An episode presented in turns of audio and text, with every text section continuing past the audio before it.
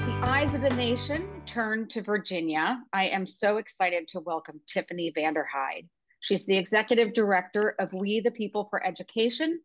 Prior to forming We the People, Tiffany worked in the Virginia Education Association as their political director.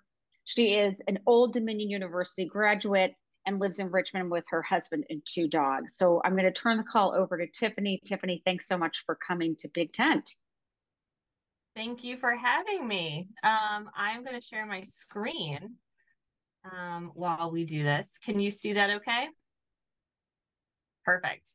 Um, so thank you again for having me. Um, Tiffany Vanderhyde, Executive Director of We the People for Education. Um, I'm going to mention this a few times. This organization is new. We started at the beginning of the year. We are building this plane as we fly it. So everything you see, we, we're really building it day by day and we're creating this thing as we go along. Um, and we've learned a lot and we're hoping to do more. And we really think we filled um, an incredible gap with this organization. So um, looking, you know, why Virginia? Like you said, Virginia is an extremely popular Commonwealth this year. We have um, a lot of elections every single year.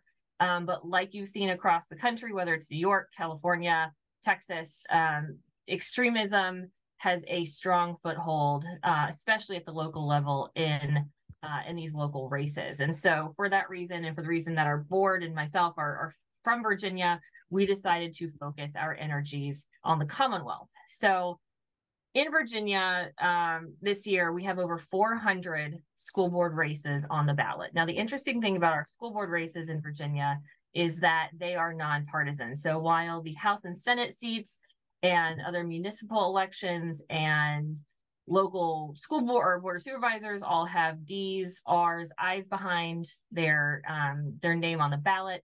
Our school board members and candidates do not. So we are 100% nonpartisan race, um, which fits well because as a 501c4, we are also nonpartisan. Um, so this year we have across the state and counties uh, over 400 school board races. As I said, the House and Senate is also up. In Virginia, we also have really flexible campaign finance laws, and we are fully able to coordinate with campaigns and other organizations. So it's a really ideal environment to to test this model and to see exactly how much we can do in a space. Virginia was really ideal. Um, so, like I said, like other states, there's political extremism at the local level that has really infiltrated and changed the dynamic of um, of these environments. We have Oath Keepers and KKK leaders who chair school boards in rural areas. We have Boogaloo Boys um, coming at the call of a school board chair to bring guns to a school board meeting. Southern Poverty Law Center have identified over 20 right wing groups that are focused on education uh, from an anti government perspective. And these aren't just Moms for Liberty, these are other kind of copycat groups across the state. Christian nationalism is, you know, obviously a huge problem, especially in more of our deep red areas. And we have people who are running for school board who were at January 6th and who were arrested after January 6th.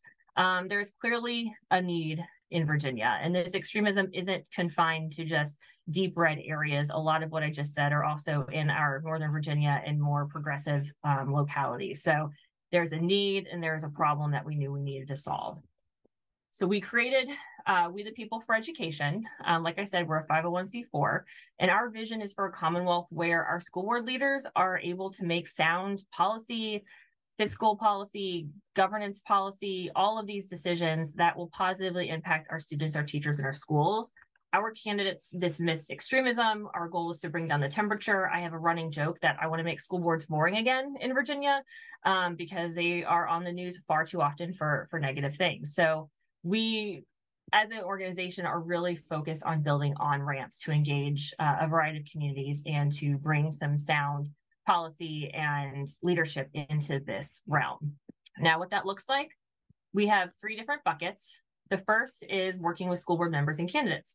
Like I said, um, school board races in Virginia are nonpartisan, and I can proudly say that we actually have candidates and school board members that we're working with across the state who personally identify as Democrat, Republican, Independent, um, and they are truly a broad uh, a broad political spectrum, but the one the things that we do have in common is they support our public schools, they support democracy, they support our LGBTQ students, and they dismiss extremism and they want to govern effectively in these environments. Um, and what we do for these candidates really varies based on their needs and where they are. But ultimately, we want to support candidates with the nuts and bolts infrastructure that we know a lot of times these local races don't have. So they don't have a fundraising director, they don't have a field person, a comms person, a, a PR, polling, a messaging. They don't have a data. They don't have all this infrastructure that a governor or a House and Senate race has. And so our goal is to create toolkits and campaign assistance mechanisms so that they can have the same level of professionalism in their campaign. So aside from recruiting and aside from finding these diamonds in a rough to run for school board, which as we all know is a thankless job, uh, we also make sure we provide them the necessary assistance, training, coaching uh, that will help them become successful in November. Um, as I said, the Virginia political ecosystem is extremely coordinated, so we help them navigate that. We help connect them to mentors. We help them with local policy. We do one-on-one coaching. Um, and really, I think the biggest help and support we've been able to do this year is with comms and rapid response. I think communications, messaging, making sure that they have on a weekly basis what they need to know about the new SOL scores that came out, the new budget that's coming out, how to advocate for that budget. We really try to provide them with the tools so they can be effective, not only as a school board candidate, but as a member. Um, my husband jokes too that part of this is me being a therapist. I cannot tell you how many times a first time candidate has called crying at nine o'clock at night on a Sunday.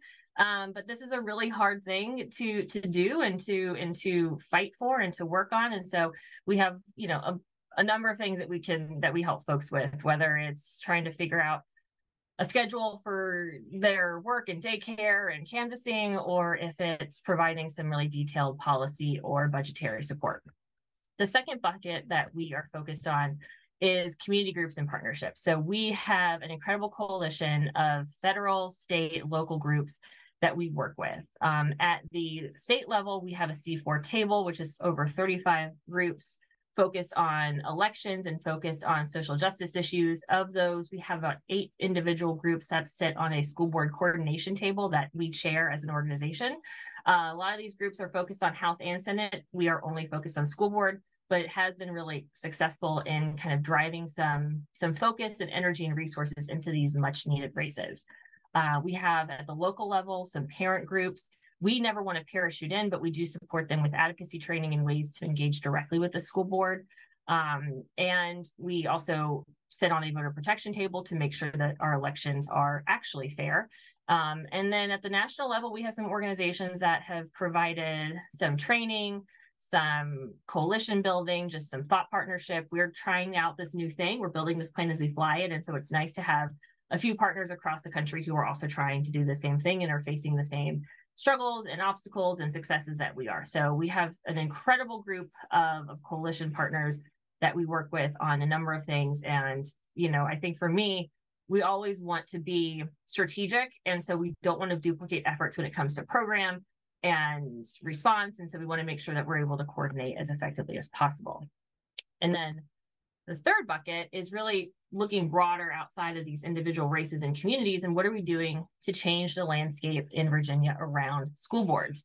How are we building on ramps with folks? We know through polling and message testing that our communication strategy is successful with Republicans, independents, Democratic voters alike, and that pro public education policy and candidates are more popular. And so, how are we building that narrative? How are we countering the dis- disinformation? How are we promoting statewide advocacy in the General Assembly session? And how can we continue to manage these coalitions, product, you know, have productive polling and messaging, and really just continue to do the work so we can bring down the temperature and have more effective school boards. So those are the three buckets that we really focus on um, this year specifically. Like I said, building the plans to fly it, we have elections. Um, Virginia, I'll show you here over the 400 school board races in counties and towns, along with their municipal counterparts and constitutional officers. We also have school, we also have Senate and House races that are extremely important. This year, we have focused our energy on school board races that are nestled under those priority House and Senate races so we can be as effective as possible. That doesn't mean all of our tier one and tier two races are in those areas, but it has been effective in coordinating up and down the ballot.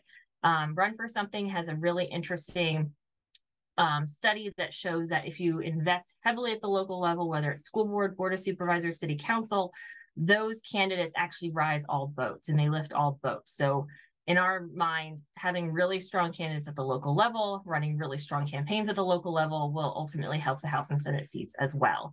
And as we're looking into recruiting and finding the next generation of leadership, um, a lot of folks, as you can imagine, who are on school board today might be on trying to run for Senate in a few years. So we want to make sure that we are finding people who are going to be extremely um, intelligent and they're going to work hard for their communities and they're going to be reflective of their communities and they're going to be thoughtful collaborative they're going to build consensus they're going to tone down the temperature do all the things that we know we want a strong leader to do so for our programming this year like i said we are a 501c4 so the majority of our programming is not electoral but as early voting starts at the end of this week we are really getting into high gear with the electoral work that we are doing we have about 50 school board targets in our tier one, um, which means that these are the folks that we are prioritizing over those 400. That doesn't mean that the other 350 don't get any love from us. We have toolkits and training sessions and virtual opportunities for them to participate and engage and learn as well. But of those 50 top tier school board seats that we are focused on, 50% of them, over 50% of them are first time candidates, and over 50% of them are candidates of color. For about half of these individuals, we are doing um, a mail program and some digital advertising, both candidate focused and issue focused on anti-extremism and um, in our public schools. We have a rapid response communications program and a comms director who is pitching stories and doing earned media and um, we've had some really incredible volunteer help in that space because he's only a part-time person. So with op-ed writing and other things, we've had incredible support from volunteers who are really just helping fill that gap and that need. Um, we're also working on a ballot initiative in Hanover for an elected school board. So we're supporting a local group there with some communications efforts to support getting an elected school board in their area. Um, on top of that, voter protection, get out the vote, general early voting, voter information. We're making sure that we're targeting um, the communities that we want to have most impacted by these school board races. Um, and then fundraising, not only for ourselves, because like I said, we we're in our first year, so we're obviously trying to build and grow, but we're also helping connect some of these candidates right now to PACs and to other organizations and, and investors who will be willing and eager to to support their candidacy. Um, and then, like I said earlier, with the late night calls, a lot of co- coaching, a lot of one on one training, uh, coordination support, getting folks ready for debates, getting folks ready for interviews, um, and just kind of those day to day things that pop up. So, that is our current electoral program. But what I'm really excited about, I think we're all ready for November to be over, but I am especially excited about our vision and what we hope to accomplish moving forward in Virginia. So, like I said, Virginia, we have elections every single year. Next year, we will be having elections in our cities. And so there will be some electoral work to do there, but we really have a lot of work to do after November. My my running joke with candidates is once November hits, I'm not going to say good luck, off off to the races, have fun. Um, I really want to make sure that we are providing um, supplemental training, that we're helping them with governance, budget support, connecting them with mentorship opportunities, running program with our national partners to support their development, and then continued communications and advocacy. Um, in January, we have a General Assembly session that starts. We know there will be a number of bills um, in the education subcommittees that will affect our local school boards directly. So making sure our school board members have that information. They know how to advocate appropriately to their elected officials and plug in some of these parent groups and these other organizations and partners into making sure that we have all hands on deck during that General Assembly session. Um, like I said, we have 2024 races, so we're currently doing some candidate recruitment for that. Um, and we'll be continuing to do candidate recruitment until probably about May of next year for those races. Uh, and even though that'll be a much smaller portion of our activity next year, it is still extremely important. Um, one of the things I'm excited about is getting more involved with our rural organizations like Rural Ground Game and doing some more outreach into those areas that have been um, ignored a lot of times by progressive infrastructure in the state. Um, and so hopefully building out a more robust rural program that we can then take into 2025 when we have a governor election. Um, and then another thing I'm really excited about for those who have never heard of School Board School, they are a fantastic 501c3 based out of Cincinnati, and they do essentially a, um, I believe it's eight month cohort of local leaders, educators, potential candidates, parents who want to get involved more in their local school board. And it is a training cohort that each month meets once and has speakers, and they do a topic and they do policy proposals. And it's really an incredible program that I think would be um, a huge benefit here in Central Virginia in the Richmond area. So I'm currently fundraising to bring them into Virginia. Hopefully, we'll be able to bring on a school board member or two, a couple city council folks, and really figure out um, the best program to really address the needs of, of Central Virginia's public schools. And then also after November, considering do we need to take this organization into a PAC direction? Do we need to do more formal endorsements? So really just kind of seeing how is this organization going to evolve and grow as years progress and what are the needs that we know we want to fill as an organization? Where are the gaps in in what we need to do in Virginia? So with that, I hope you're saying, oh goodness, how can I help? Uh, please help. Um, a few things to get involved in this space, whether you live in Virginia or not adopt a leader, find a candidate, find a school board person who's running for reelection and give them money, give them time, host a house party, bring them pizza to their campaign office, drop off signs, um, you know, help them with their volunteers, anything you can do between now and election day to really support these folks because they don't have the same infrastructure that that a lot of other campaigns have and they need folks to help them write thank you notes and deliver cookies and there's a whole, you know, aside from just canvassing, there's a whole lot of things you can do to really support these local champions for our public education system. Um, secondly, I dislike social media, but as much as it's frustrating, it is also such a powerful tool. Sharing social media content, talking about the issues, following people, and sending them to your friends and family. Um, that's one way to do this. Talking at a school board, speaking at a school board, writing an op ed, any kind of any kind of opportunity to tell your story and be, be vocal is is helping and supporting this work. And then thirdly, building a community. You know, organizations like this that really build on ramps into pro democracy issues are just so important. Um, and it's important that you build these on ramps as an individual for folks who are in your orbit. Um, a lot of times, these school board races are under the radar until something crazy happens. And so we don't want that to be the case. So continue to include folks in in your act- activities, include them in your activism, and build on ramps for, for friends and family to, to get involved and at least understand what's going on in the community. We do know that more often than not, a, a school board or a local race is far more interesting to an individual than, say, a, a US Senate race. You're more likely to see your school board member at the grocery store or synagogue. You can, you know, have a little bit more of a personal story in relating to the work that they're doing in your community. So a lot of times building this strong community is just so so so important. Um, and with that please connect with us. Um, we are pretty active on instagram. There is my email and our website if you'd like additional information. Um, but like i said i'm really excited to be here and thank you so so much for having me. Thank you so much tiffany. That was a lot um, a lot of great information. And um, i want to go back before we get into some questions, there's some really good ones in the chat. Um, you, this is the, a new organization, as you said, you're building the plane as you fly it. So, and you were working in the in the education space, but give us a sense of what you saw in 2021, because I think you know we all are pretty news we're news junkies. But what did you see that made you sort of pivot from the Virginia um, Education Association to starting We the People?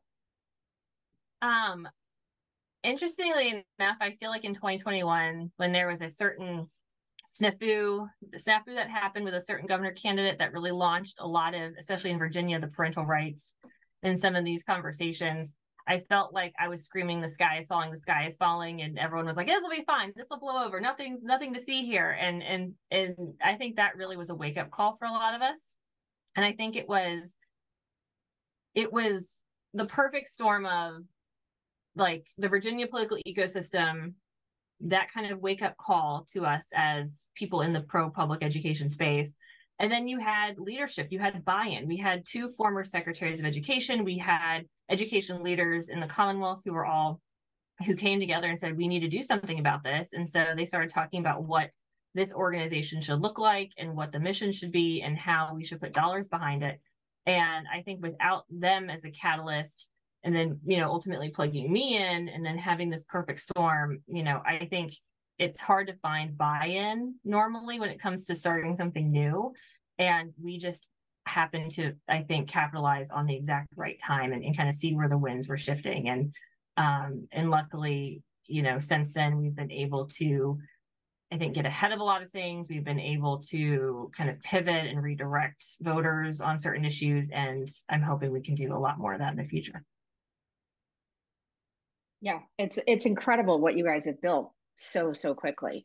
So let's get into your work a little bit. We've got um, evangeline has asked a really good question just sort of about your vetting process how you go out and find these candidates the support you give them after you found them is really incredible. And um, i think the idea of supporting them even after they've won the election um, seems very crucial. So just talk to us a little bit about how you find these folks. Sure. Um, so we we understand kind of where our political priorities are, where our district priorities are.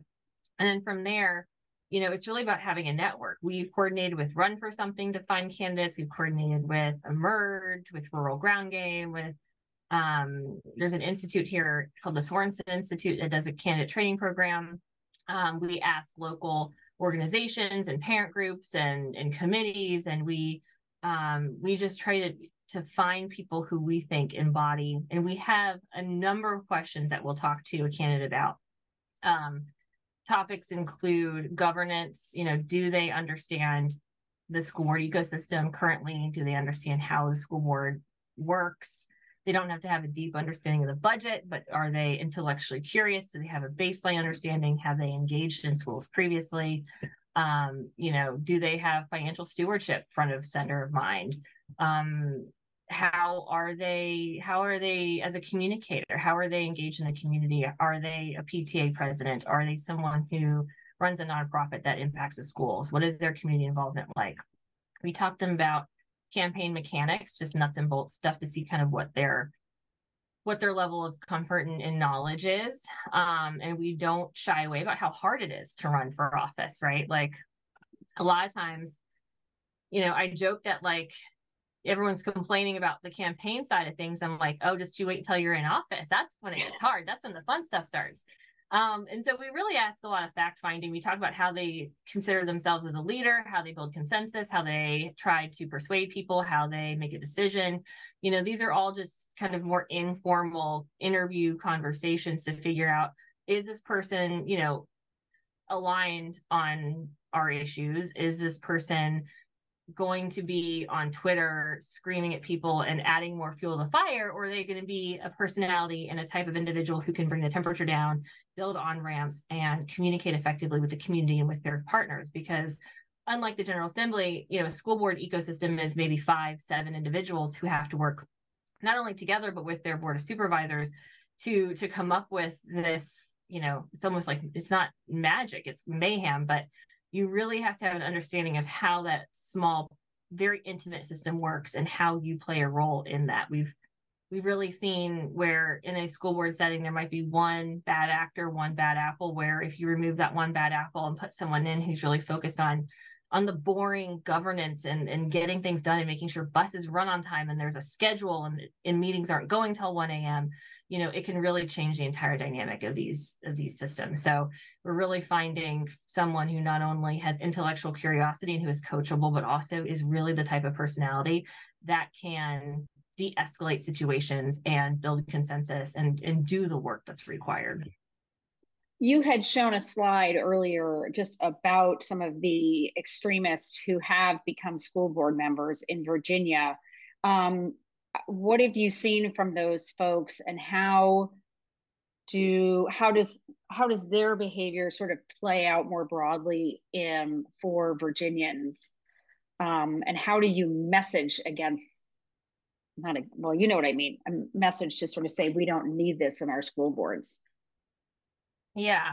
It's interesting because a lot of what we found historically is conveniently no longer on the internet. I think they have been told to um, to moderate their tone. They've been told to remove things, um, especially in our more purple areas where folks realize that, you know, maybe getting the endorsement of a local extremist parent group is not the best move for you um, politically, and they're and they're definitely trying to moderate themselves in in some situations. Um, I think, you know, the headlines speak for themselves in an area like Spotsylvania County, where every other week there's a different headline of something insane that the school board is doing. I think people are really getting tired of it, and um, and you know some of the more far far far right extremist elements that live on social media live on twitter live in that kind of troll silo really aren't breaking into the mainstream as much as as I think they want, but then also it means that I think a lot of voters aren't seeing how terrifying some of these people are. I know there's a couple of candidates that come to mind that if I were to put their Twitter account in the chat, you would be clutching your pearls. It's anti-vax, it's conspiracy theory, it's QAnon. It is it is absolutely insane. And, and to Evangeline's question about who's training and advising, there is a there is a group, there are a couple of groups in Virginia who are funded by right-wing super PACs and right wing donors who are doing that. And they are pushing back against the Virginia School Board Association, which is kind of the nonpartisan, non political governing agency that helps with training and development, um, which I am very excited to just you know support them completely. I think they do a great job, but there is definitely a push from far right entities to stop being members of that organization to that they're too liberal and so there has been um, organizations created to you know essentially create a new chamber. And like I said earlier, I um, I enjoy spying. I, I feel like it is important to absorb what folks are doing, and so I go to a number of their trainings. I attend their virtual Zooms. I listen. I I try to learn, and um, and if the average voter, I think, saw some of the things that I saw, they would be quite terrified. But um, as far as countering that messaging, you know, we have a whole messaging toolkit that we support our candidates and school members with. And a lot of it is just listening to people. I think their strategy with being empathetic towards someone that might say something heated about um, you know, a trans athlete or something and really digging into what that person is actually trying to is concerned about and then, you know, redirecting into more of the nuts and bolts pieces. We know the messaging that really works well that resonates with parents and voters is you know protecting a child's freedom to learn right? That's anti-book banning. Focusing on safety focusing on mental health um, focusing on our educators. We know through polling and messaging that teachers are extremely important. We know teachers unions are extremely uh, popular and important across the country. And um, and i think having a message of you know our our educators working conditions are our students learning conditions among other things, really help, I think, put it into perspective for voters. So I think when it comes to, to tamping down, I feel like the, the loudest folks in the room are a very, very, very small minority of people. And as long as we really focus on good governance, on making sure that folks understand like school board is supposed to be boring. It's not supposed to be all of this. It's really supposed to be budgets and schedules and transportation. And, you know, there's this whole ecosystem at work here that isn't about book bans. And and once you you know talk about those things that actually impact families and parents with kids in the system that's when you really get folks attention. Um, our candidates who are on the doors report back all the time to me that i keep in mind they're talking to everybody um, that you know all these extremist issues don't come up. What comes up is my kid's bus is always late. How come my child's favorite teacher isn't coming back next semester? Like they found a better job you know why don't we have enough science equipment where you know where are all the teachers going like there are issues that, that impact families day to day you know learning loss tutoring academic success that when we talk about them in a way that is meaningful, um, I think really makes a positive impact. And and and those are things that these people should be focused on when they get elected versus all of these, you know, far right wing, very divisive issues that no one really has time for. Does book banning sort of break through that to the average parent, would you say? Is that sort of the one thing that parents are like, wait, I want my kids to have access to books? Or does that not oh, even yeah. come up and register really? Book bans are very unpopular. I think that's like the one issue that they're starting to kind of reverse course on a little bit. Well, some of them are. Um, you mean the extremists are? Yes, the like, extremists. Okay. Yes. Because what we're finding is, you know, especially in um, more religious communities, you know, they might want their child to opt out of something for a religious reason, but that's not them opting out for everyone else's child. And so I think that's the clear distinction is you know, you have a First Amendment right. You have the ability as a parent already to opt your child out of something if they don't want it. What you do not have the authority to do is to opt out everyone else's children and make those parenting decisions for other families. And that is a real motivator, especially in some of these purplish areas and for voters who maybe they voted for Biden and then Youngkin, and this year they might vote for a House member who's Republican, but they might vote for their their more progressive leaning school board member um, because it's just not a popular issue. Um, and folks want more autonomy and more control. And I think one of the things we've been able to really push is, you know, parents' rights, but you know, they're handpicking the parents here. So it's it's it's definitely a motivating factor for for voters across the spectrum. Can you tell us a little bit about how I mean, I know you're you're C4, you you work across the board, but Glenn Youngkin, you know, is has this veneer of you know normalcy, but we know he's throwing a ton of money at these um, at the um, state elections in November, and like, how does he play in this sort of extremist anti-public education space? And what do you what do you see from him? Um, first and foremost, he is in he is and will be investing a lot of money into school board races. So I think they he has promised a lot of our school board opponents a lot of money. So first and foremost, the resources in the capital that is just hard to raise. And honestly, a school board race should never be $150,000. That's insane. Um, secondly, I think there is you know, I, and for those who aren't familiar, when he first became governor, he had like an educator teacher snitch line. He's fumbled a lot of things during the Department of Education. There's like a rotating door. We know there are Moms for Liberty people advising him in his higher echelons of, of the Department of Ed. We know um, a lot of terrible things that, that they've done, but there's also this veneer of common sense, right? And I think he is extremely smart to how he's framed this, how he capitalized on the Parents Matter. We're now seeing DeSantis's Parents Matter PAC coming into Virginia as well.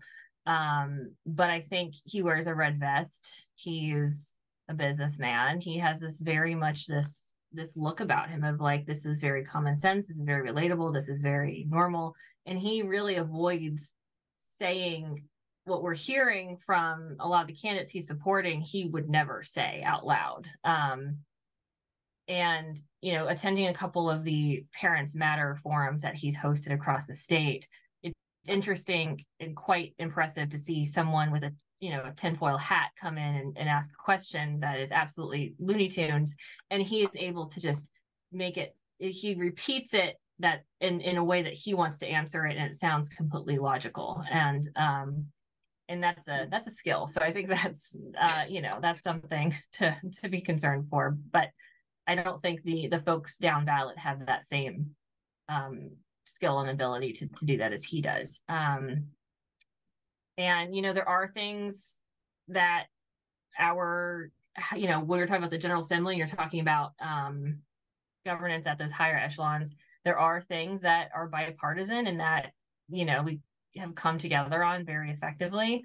Um, our budget was a bit of a process. Um, with some frustration and some turmoil there, but ultimately we got through it. And I think that's why not only the school board races are important, but also focusing on the House and Senate for next for this year, so that next General Assembly session come January, um, we have some more productive um, discourse and we have an actual productive general assembly session versus a circus. Because as you, everyone knows, before an election year, it's a circus. Um, yeah, and I um I wanted one thing that you were talking about, which um I know people who come to Big Tent really love to hear about more. It's sort of your engagement with other community partners, um, which it sounds like you, since you're the convener, we the people are, is the convening body.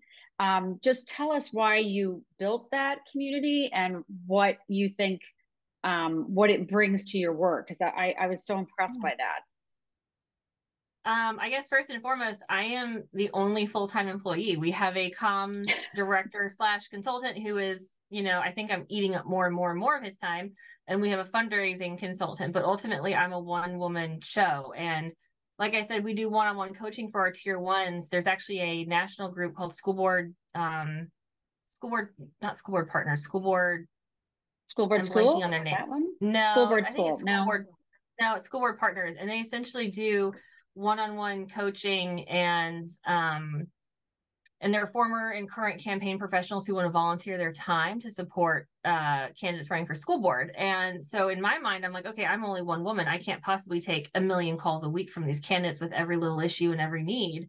So being able to offload some of those tier two and tier three candidates who are still extremely important and need the help to this other group is extremely important. Um, as far as state partners, you know there are organizations that are working on these issues in various capacities and, and and through different channels. And so to be able to coordinate and come together to make sure that we are efficiently using all of our resources you know i'm not a policy data brain. Um, and so to have someone from the commonwealth institute or someone from uh, the Virginia Education Association's policy department explain a local budget, you know, in detail to a candidate or to an elected school board member, or help them understand the nuance of a policy, where I don't have that capability, is incredible. So honestly, in order to survive, we need to coordinate and, and really utilize each other's strengths in a way um, that's effective and and surgical with with you know the amount of strategy so that we can make the most impact for you know the the smallest disruption. I don't want to have to have a policy team. I'd rather use someone else's amazing policy team. Um, but because of that we are able to coordinate really effectively and we have um, we have friends across the aisle. We have friends in different parts of the state doing incredible things and um, and it has been extremely helpful especially in these early stages of this organization. That's great. Um, so I know we're we're coming to the end. Uh, Judith has a couple great questions. Um, so she's asking about onboarding volunteers, about the traditional like point of view from unionized staffers in school. Judith, is that right? Yes. Um, okay. Uh, yeah, my my uh, when we think about partners, we also have to think about. I'll use the word enemies. My vocabulary is kind of burned up today, but we really need to understand what's happening on the other side and mm-hmm. when we have partners, how do we vet them? When we have volunteers, how do we vet them? You know, the um, insidious ways that folks get that little inside link. Uh, mm-hmm. we, we got to be careful who is who, and and that's for me. You know, who takes on that task? Tiffany, you have so much on your shoulders. Where where in your I'll call it your volunteer organization, how is that piece done?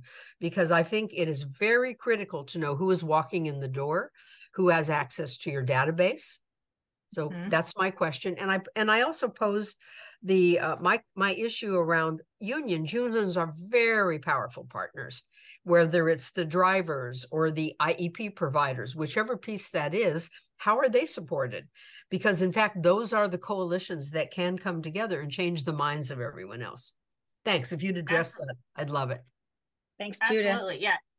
Um, so for the volunteers and for the partner filtering, we do have some volunteers who do opposition research and who do self opposition on our candidates and who do research on our candidates.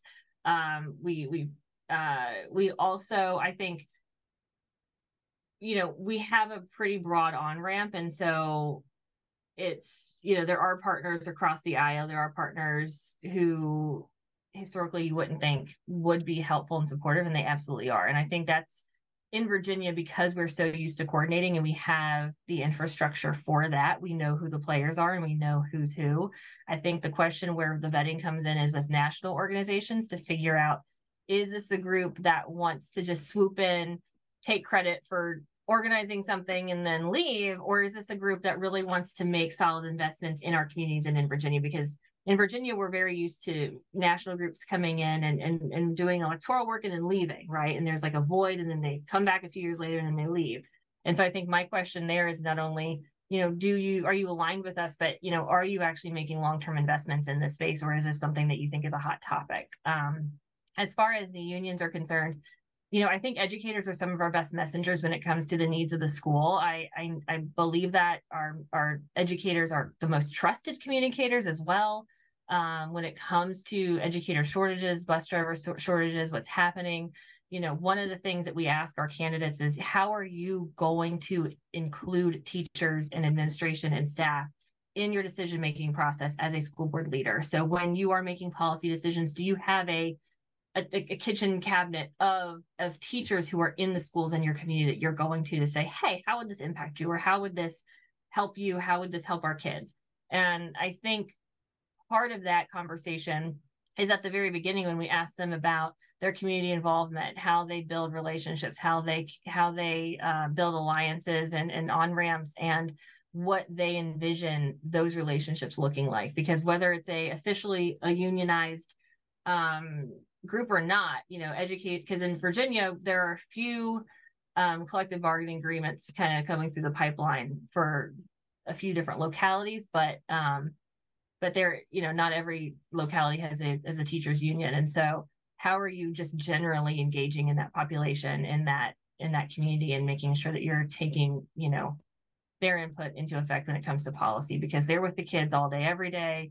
They understand the system. Um, some of our best candidates for school board are educators or current educators who can speak to the problems and the solutions with such clarity and such um, just, I mean, it's so personal, right? And so I think they're some of our best candidates as well.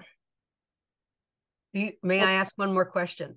Of course, in, Judith. Okay, Thank in you. Your, in your organization, I, I'm very aware of the visuals. So I, I know that in certain neighborhoods, we need to have a certain look. And if we have that certain look, we will have a, a, an audience. So I just want to throw that out there that as you are looking to pull in your partners, it's really essential that they are groomed to go into whichever environment they're going to be you know whether it's the coat and tie whether it's the gingham apron all of that stuff those visuals matter because they hit at the heart of how people look at their world. And just kind of i want to throw that out there. Don't forget that piece of it. It's so uh, intrinsic to how one reacts and you don't know you're doing it because we all want to believe we don't react to that we do absolutely okay. thank you very very much oh. yeah thank you i think that's so why it's so important to to find school board candidates and members who are so reflective of their community and who understand those because if if you're someone and you're not reflective of the students that you're serving on school board you you don't understand what's happening in your own district and so i think that is the the optics the the relatability there is is so so important Thanks so much, Judith, for those great questions. And um, I just want to say thank you so much to Tiffany for your time and your incredible work, which we know is so important and vital.